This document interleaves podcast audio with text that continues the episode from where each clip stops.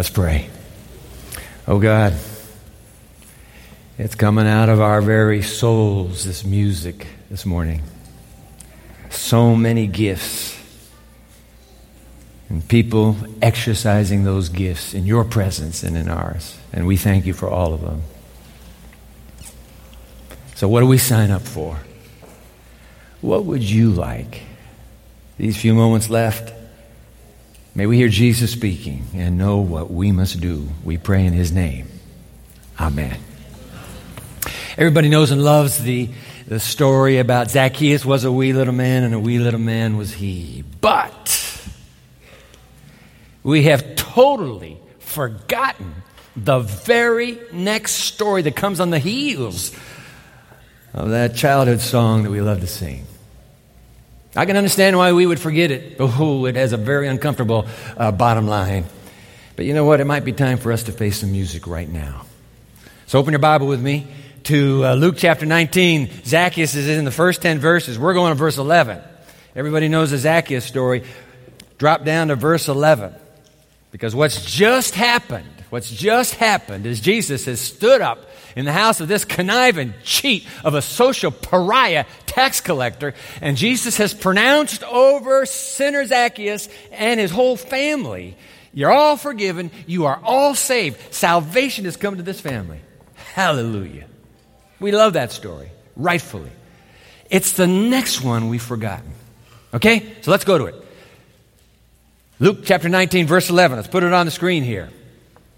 NIV, while they were listening to this, okay, so Jesus has just pronounced the blessing. He's still standing in Zacchaeus' living room. While they were listening to this, he, Jesus, went on to tell them a parable. Oh, we don't know this one. Because he was near Jerusalem and the people thought that the kingdom of God was going to appear at once, Jesus has to correct some faulty eschatology, some faulty end game thinking. And I have a feeling if, if he showed up today, he'd have to do the same all over again. So, what's going on here? He's going to tell this story now. Let's see if we get it. He said to the house full in Zacchaeus' home, a man of noble birth went to a distant country to have himself appointed king and then to return. Oh, you see, everybody thinks he's going to be king now. Oh, he's going to be a king, but the crown he'll wear will be of thorns. Nobody understands that. He has to go away for a long time and then come back. Then, once he's appointed king, he will return. Keep reading. So, Jesus, so the man, the nobleman, called ten of his servants and gave them ten minas. And the instructions are clear. Put this money to work, he said, until I come back.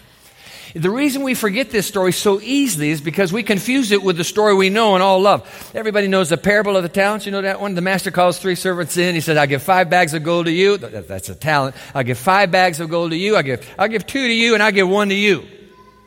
Adios. I'll be back. We know that story. This is very different. Have you noticed it's already different because we got 10 servants in this story. And guess what?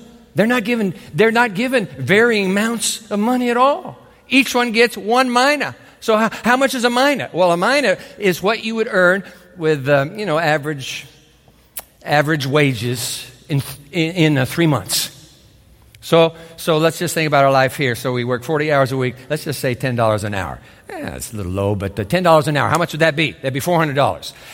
How many weeks in uh, three months? That would be 12 weeks. So 12 times uh, 400 would be what? $4,800. Hey, listen, if somebody came to me and said, I'm going to give you, four, count it out, 4800 would you take it? I would. I would absolutely take it. That's what he gave. All 10 of them get the same amount of money. One mina, $4,800 each, with this simple instruction I want you to put this money to work. He said, until I come back. The old King James uh, renders this occupy till I come.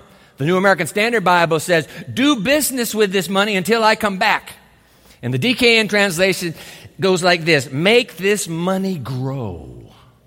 And then he's gone. Okay, let's go. Oh, but his subjects hated him, the nobleman, and sent a delegation after him to say, Yo, we don't want this man to be our king. Jesus throws that line in there because he knows what's going to happen to him. They'll hate him. He'll have to go far away to become a king, but he will come back. But now back to the story. Here we go. He, the nobleman, was made a king, however, and returned home. Not right away, we don't know how long, but eventually comes home. When he comes home, then he sent for the servants. How many servants? Ten of them. He sent for the servants to whom he had given the money in order to find out what they had gained with it. So the first one came forward and said, Sir, your mina has earned ten more minas. Can you believe that? That's great. Keep reading. Well done, my good servant, his master replied. Because you have been trustworthy in a very small matter, take charge of 10 cities. Whoa. Do you know how much of a profit that was? Come on, business people sitting right here. How much of a profit was that? 1,000% profit. Would you be happy with that kind of an investment? Please. 1,000%. But did you notice what the, what the servant says? Master, the, the, the, the mina is, I give it back to you, plus all the profit I give, I give back to you. It's clear. It all belongs to the, to the nobleman. And the nobleman smiles. My friend, you have done so well. I'm going to make you the administrator of 10 of my cities in this kingdom. Wow. All right, next. So then the next steps forward. The second service. There are 10 of them, but we'll only get three of them. The second came and said, Sir, your mina, it's clear who it belongs to, your mina has earned five more. Who? And his master, and his master answered, You take charge of five cities. Now hit the pause button right there. It's possible all ten servants are standing in that room, and so let's not make a big deal about, well, he doesn't say well done this time. They all know. They're not Jesus is not going to keep repeating the adulation, congratulation. But what is immediately clear, come on, what is immediately clear and confirmed is that this one mina entrustment has not only been equally distributed among the servants, they all got one, but it is now clear, hold on, that they have not all had the same outcome or the same reward. Hmm. Whereas the first, first servant invests his entrusted $4,800 and he gains a profit to it so that he gains a profit of $48,000. The second servant comes along, and I don't know where he did the investments, but, but he, he, he only has 500% increase. And so it's 24,000. 10 cities for you, 5 cities for you. Ooh. You know what? We better get this. Though all have been entrusted the same amount, not all have enjoyed the same success, and cons- consequently, not all receive the same reward. And this is going to start making us not feel so good now because we have egalitarian minds, and this is an egalitarian culture that says everybody's equal and everybody gets the same opportunities and the same rights. Isn't that, isn't that what we believe? Yeah, yeah. It's egalitarian. So we're not comfortable already with this, but keep listening. Because our culture values this even Steven concept, we got to we got to point out this story does show equal rights and equal opportunities. Yeah, everybody got the same amount and they have the same opportunity, but clearly the, the results and the rewards are not equal. How, come, how does this work? So I'm going to talk to a businessman for a moment, and I'm going to ask him, "Yo, so if you had money to invest and you put some money in here and it got this rate of return, and you put some money over here and it has this. So this one was 10% return, but you got 50% return. Which one would you go on investing in? That's a no brainer. If you're a businessman, I'm not putting my money where it's, where it's not going to grow. I'm going to put my money where it multiplies. True or false? Of course. and if it's not making anything, what am I going to do? Pull it out. Get it out of there. And if you're watching the stock market, don't even think about the stock market on Sabbath. But you know that it's been bad. Right? Yeah. That's, a, that, that's just business brains. Any businessman or businesswoman worth her salt is going to put her money where the return is bigger. Why wouldn't God do the same?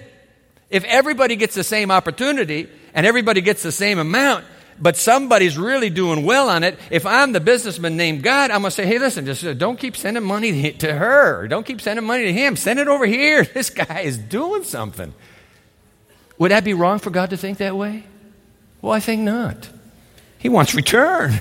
That's what the kingdom of heaven's all about return. Bring me more into this kingdom. And he's talking about people, not money.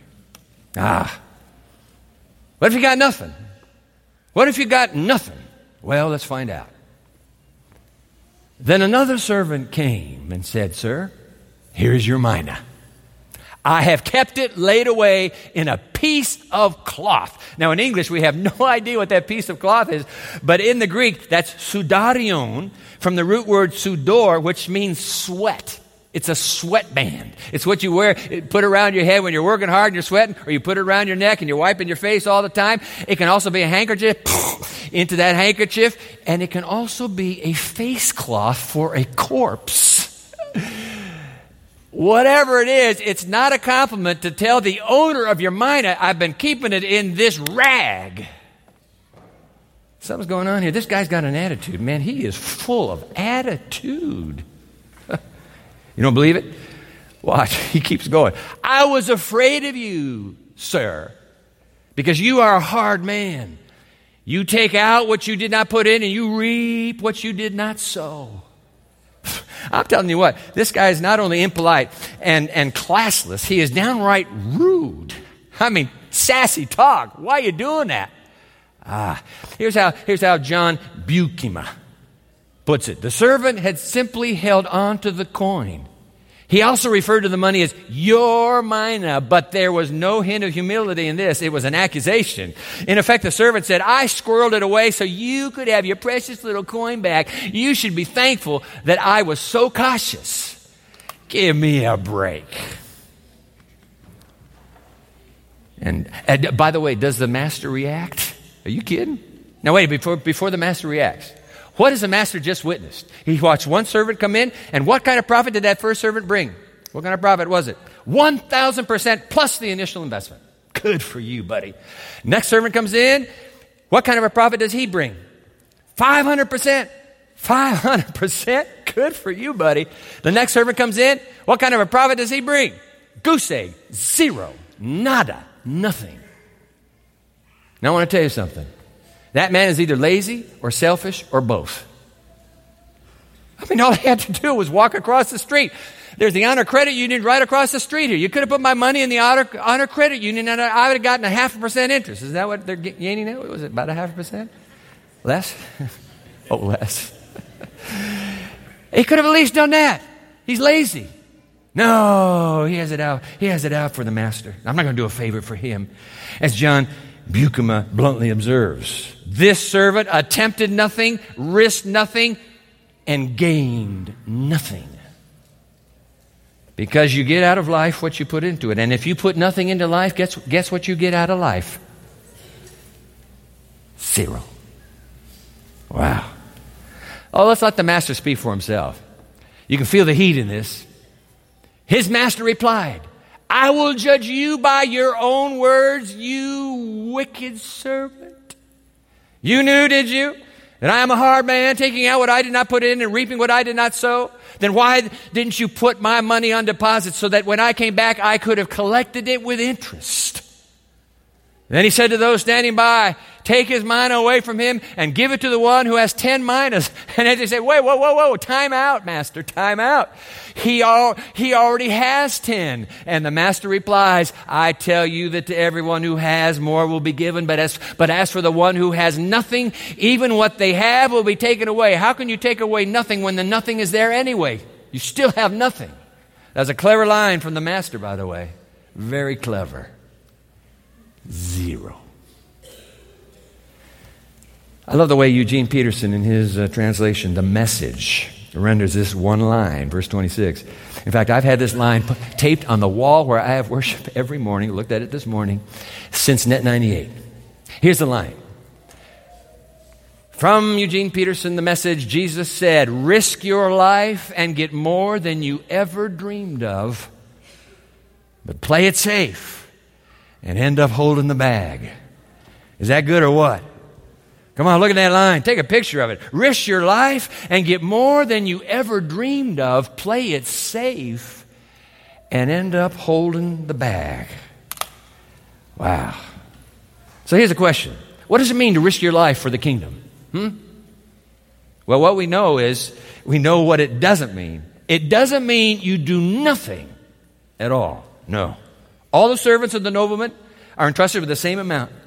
So the mina cannot, hey, listen, listen. The mina cannot symbolize talents and gifts because the other parable does that. This one doesn't do that.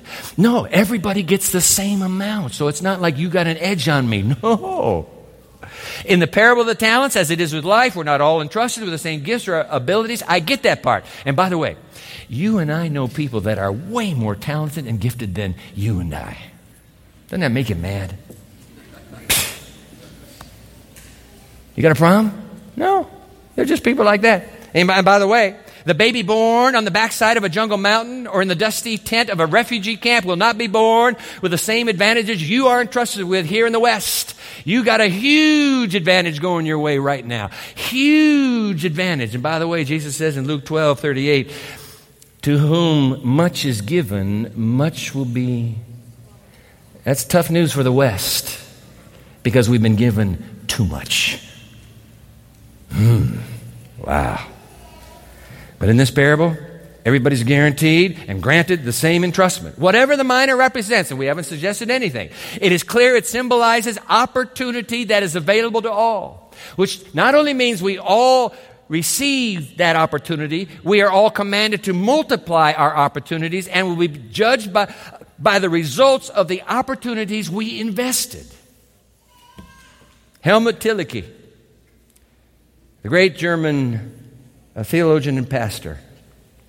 In his book, The Waiting Father Sermons on the Parables of God, he writes there are really only two ways to take a thing seriously. Either you renounce it or you risk everything for it. Either you fling away the mina or you use it to trade with. There is no third choice. Throw your Christianity on the trash heap I don't believe this stuff. Or else let God be the Lord of your life, but don't wrap him up in your handkerchief and haul him around. My oh my. How's that line again? Jesus said, risk your life and get more than you ever dreamed of, but play it safe, oh, and end up holding the bag. Which leads me to ask. Now, here's where I need you to really kind of z- drill down now. What if this mina were simply the opportunities Jesus gives us to unselfishly love people on his behalf? The truth is, Jesus never defines what the mina is. We have no clue what he means. But if we take the story right before it, the story right before it is of him loving on Zacchaeus, the, the social pariah that nobody wanted to get near. Get him out of town. Jesus loves on him. What if that's the mina? Every human being gets one mina to live a life with the opportunity to love on people the rest of the world has written off. That's true for straight people, by the way. That's also true for LGBTQ people, by the way. The people Jesus crosses your path with and watches to see what you do next. What do we do? We turn away. What do we do? We pretend like we, she's not even in the room. Why? Because I don't agree with the life she lives. So I'm not going to love her. Somebody else can do that. Are you serious? She just walked across your path and you're turning your back on her because you don't agree with the lifestyle she's chosen or given? No. This is an uncomfortable bottom line because everybody has the same opportunity to love on everybody that crosses your path. And if you're not loving them, if you're not loving them, you're not investing my mina, and you are a wicked servant. My, I'm not making this up. It's no wonder we don't want to remember this parable. Feral humans, that's who they are. I'm talking about the social misfits. They sit in the cafeteria. They're always sitting alone at that table. You see them every single lunch. When you go for lunch in this cafeteria, you see her sitting over there. You see him sitting there. And what do you do? You sit with all your friends. You hang with your friends. You're always hanging with your friends. You don't give a rip about somebody who's not your friend. And you walk by every single time and you see her at that table all alone, when all you would have to do is pick up your tray and walk over and say, Are you saving this? And the answer is no, and you sit down. No. We don't like this story. We want to hang with our own. If they have the same skin color, then I'll hang with them. We'll have tables filled with the same skin color. Why do you do that? Because I'm comfortable with my own, that's why. Social misfits, people that don't look like me, don't talk like me, don't eat like me, don't act like me, they're not my type. Oh, servant, my Lord, I gave you that mina to invest, and you're carrying it in your stinky thinking, and you're ruining it. My, my, my, my, my. Let's turn the page and find another story to share. Drug addict, alcoholic. There are a host of people you and I are not comfortable with. Could this mina be a God given chance to break out of my selfish self centeredness and do something unnoticed, unrecognized to love somebody else for Christ? For Christ's sake, love somebody else. What if loving others were the mina that He gave every single one of us? To love on the people we meet, no matter how unlovable she or he may be. Hey, listen, come on, you don't have to be a hugger. I see these guys hugging, hugging. You don't have to do that. You don't have to be sappy about it. You can just show up and help. And by that helping, you're loving. Just like Jesus. I know a guy in this community, by the way, a professional, who shows up drops in on the elderly of this community who are homebound and just loves on them. Without, without getting, as I say, sappy and drippy, he visits with them. He doesn't tell them he loves them, but they know he loves them. And he just keeps showing up. As Woody Allen once said, 90% of life is showing up. 100% of life, of love, is being there. Being there. Ah. Of course, it's risky. I mean, what would people think if you show love and compassion to a person like that? I mean, please, don't you have, don't you have Bible standards in your soul? Love is always a risk because your love may be rejected. It may be misunderstood, as Jesus was. The Pharisees were furious that he was with Zacchaeus. But he says, Who cares what you think? Salvation has come. And that's why I befriend everybody, Jesus says, so that they can get saved in the end. Mm. Oh, what does Jesus remind us? Risk your life and get more than you ever dreamed of. Play it safe and end up holding the bag because that's the way love works. Like Tillich said, you either renounce loving this way or you risk everything to love this way. But if you play it safe and love nobody, you have nobody to share the love with wherewith you have been loved. It is a lonely life you live when you do not love.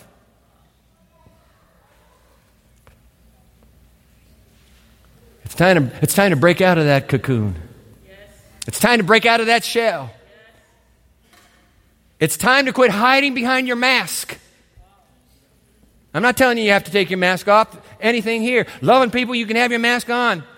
But there's some people who are using the mask as their crutch for why I'm not getting involved and I'm just going to stay in my little world all by myself and me. That's a crutch. It's not saving your life. You may end up losing your life.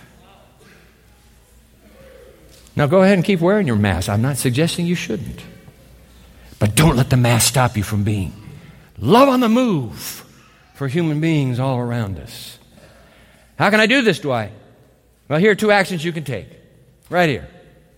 Number one, pray for people you can love for Jesus. God, just send people to me, and I promise you, I will love them as best as I know how.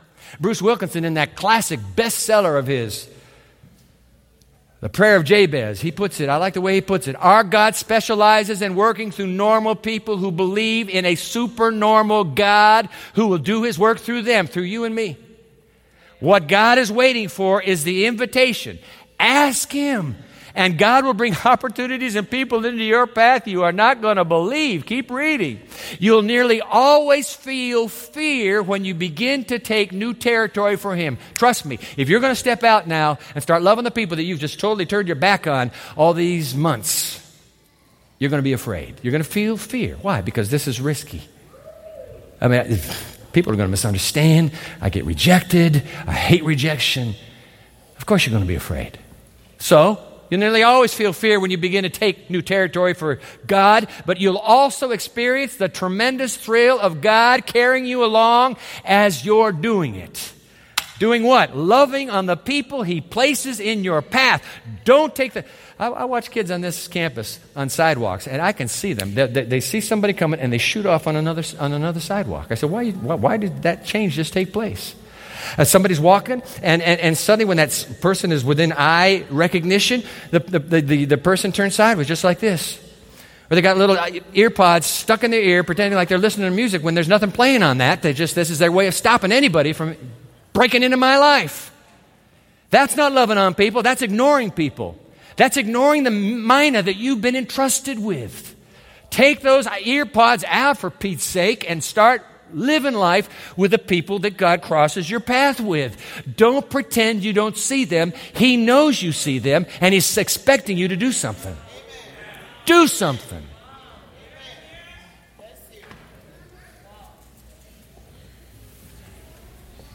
So, number one, pray for people you can love for Jesus. And number two, volunteer for people you can love for Jesus. Sign up as a volunteer to love and serve others. Be a volunteer. Show up, sign up, grab a broom, grab a shovel, grab a bedpan, but quietly love people who need you in this moment. Just love them. Just love them. You don't have to make an announcement. You are now being loved.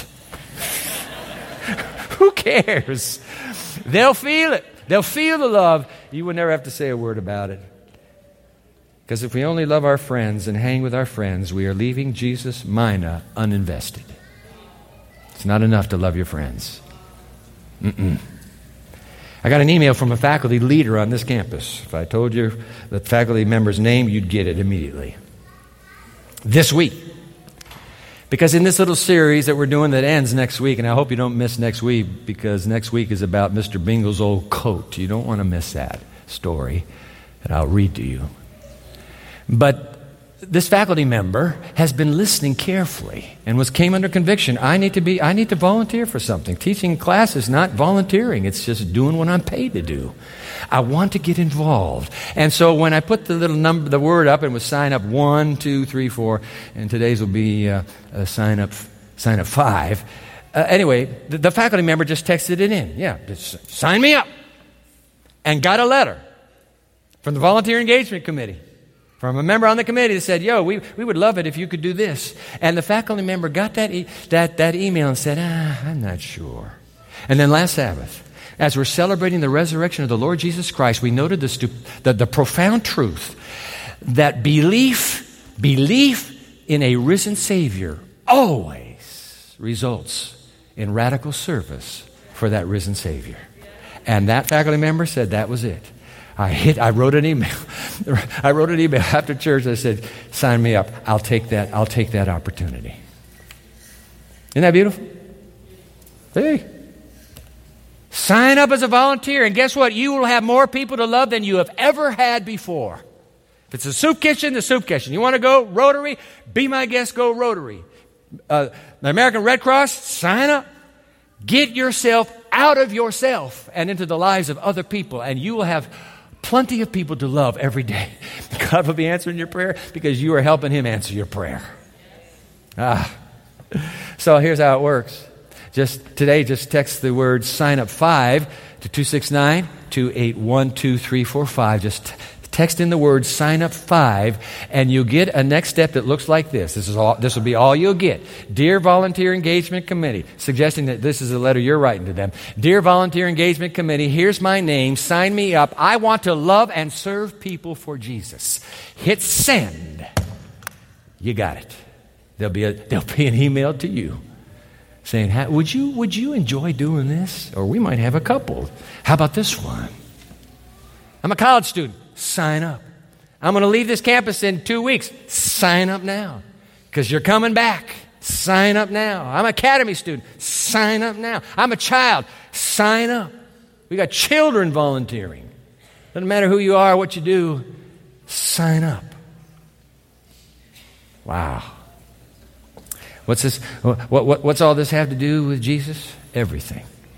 Because Jesus once said, once upon a time, freely you have received, freely give. And at Calvary, I'm absolutely convinced that you and I have been loved as immensely and as totally as we have ever been loved in our lives. It got poured out at Calvary on you and little old me. Which means we could change Jesus' line, freely you have received, freely give. We could change Jesus' line to freely you have been loved, so freely love. That's it. That's why Simon just a moment ago read from John 13 Love one another, Jesus says on the eve of Calvary, as I have loved you. Love. It's your opportunity. Sign me up, Jesus. And He will. In fact, you're already signed up if you bear his name. Let's invest the mina now. You and me. What do you say? Yeah, let's pray. Oh God. We all have one mina. Help us to invest your mina and take advantage of every opportunity to love one of your children for Jesus' sake. Amen.